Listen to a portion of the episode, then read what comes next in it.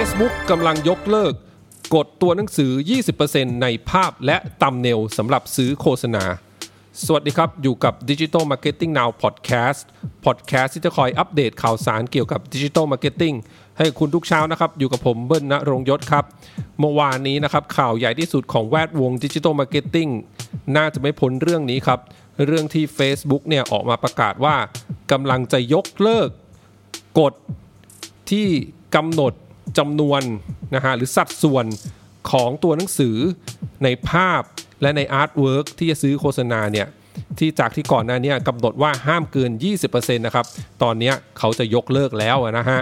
ก็เรียกว่าเป็นข่าวใหญ่พอสมควรเลย เพราะว่าถ้าท่านไหนเนี่ยคุ้นเคยกับการที่ต้อง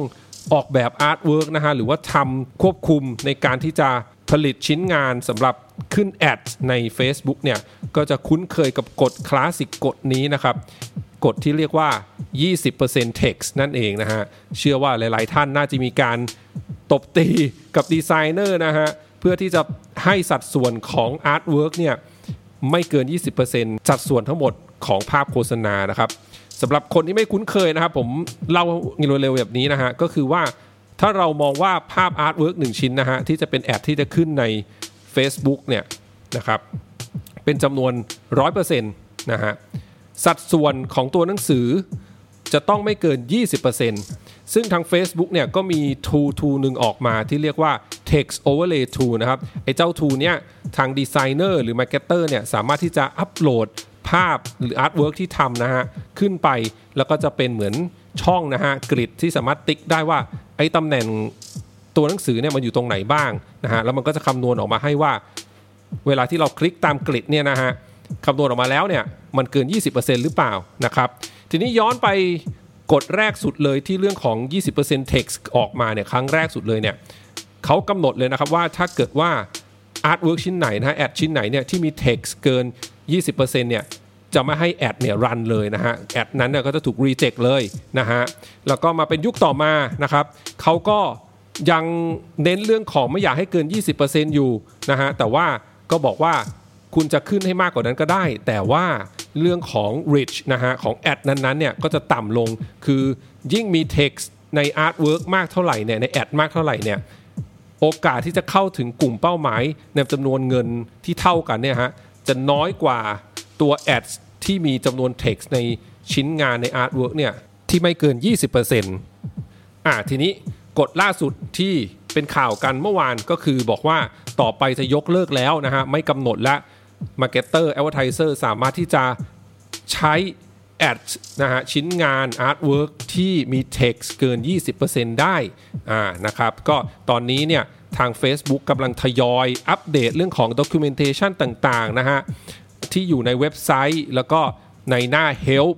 ของ Facebook นะฮะ เพื่อจะอัปเดต เรื่องของกฎนี้นะครับว่าต่อไปจะไม่บังคับแล้วรวมถึงไอ้เจ้า text overlay tool เมื่อกี้ที่เล่าให้ฟังนะฮะตอนนี้ก็เรียกว่าใช้งานไม่ได้นะฮะ Facebook ก็เรียกว่ากำลังทยอยปิดอยู่นั่นเองนะครับแต่นะฮะแต่อย่างไรก็ดีเนี่ย Facebook ก็ยังคงแนะนำว่าจาก Data นะฮะจากข้อมูลที่เขาเก็บมาเนี่ยเขาบอกว่า ads ที่มี text นะฮะน้อยกว่า 20%เนี่ยจะ perform ดีกว่า ad ที่มีจำนวน text เยอะๆอยู่ดีนะครับทีนี้ เรามาลองคิดดูในมุมของผู้ใช้งานนะฮะไม่ใช่ในฝั่ง marketer เนาะไม่ใช่ในฝั่งคนลงโฆษณานะฮะถ้าเวลาเราไถ feed Facebook แล้วก็ IG เนี่ยถ่ายไปแล้วก็เจอแต่โฆษณาที่เต็มไปด้วยตัวหนังสือเต็มไปหมดเลยนะเท็กซ์เต็มไปหมดเลยนะฮะทุกแบรนด์ทุกเจ้าก็อัด artwork ที่เต็มไปด้วยตัวหนังสือ เพราะหวังว่าจะดึงความสนใจกับ user เนี่ยผมว่ามันน่าจะดูรกพอสมควรเลยนะ ถ้าท่านไหนที่ทันนะฮะยุค ก่อนหน้านี้ยุคของ High Five นะครับ ยุคผมเนี่ยเรียกว่าเป็นโซเชียลมีเดียอันดับแรก ๆ เลยนะฮะ เจ้าแรก ๆ เลยนะ High Five เนี่ยจริงๆ มันคล้ายๆกับ Facebook นะครับ ก็คือเราสามารถที่จะเชื่อมต่อกับเพื่อนของเราได้นะฮะ แต่ว่า High Five เนี่ยมียุคหนึ่งนะครับ ที่เต็มไปด้วย GIF นะฮะ artwork GIF แล้วก็ภาพที่ดูรกไปหมดนะฮะทุกโปรไฟล์ของทุกคนเนี่ยสามารถที่จะ ปรับแต่งหน้าตาโปรไฟล์ได้ใส่ดาว ใส่ตัวหนังสือ ใส่กราฟิกระลิบระยับนะฮะทำให้การใช้งานเนี่ย UX UI เนี่ยมันแย่มากๆนะฮะแล้วถึงจุดหนึ่งเนี่ย Hi5 ก็เรียกได้ว่า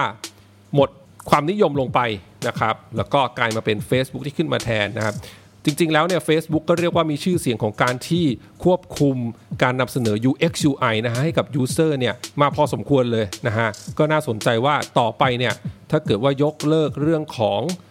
กฎ Take 40%ในโฆษณาในชิ้นงานโฆษณาเนี่ยหน้าตาของ Facebook ของ feed Facebook และ IG เนี่ยจะเป็นยังไงนะจะรกไหม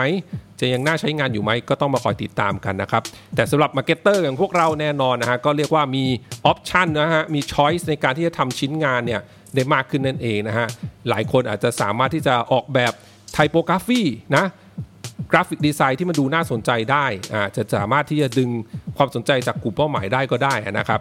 อะก็มาคอยติดตามกันว่าจะเป็นยังไงต่อไปนะครับ ก็เป็นข้อมูลในวันนี้ที่มาแชร์กันนะครับ เป็นเรื่องที่เรียกว่าเป็นกระแสสำหรับวงการ digital marketing อยู่เลยในวัน 2 วันนี้นะครับ เดี๋ยวพรุ่งนี้เป็นเรื่องไรฝากคอยติดตามกันนะครับสำหรับวันนี้ สวัสดีครับ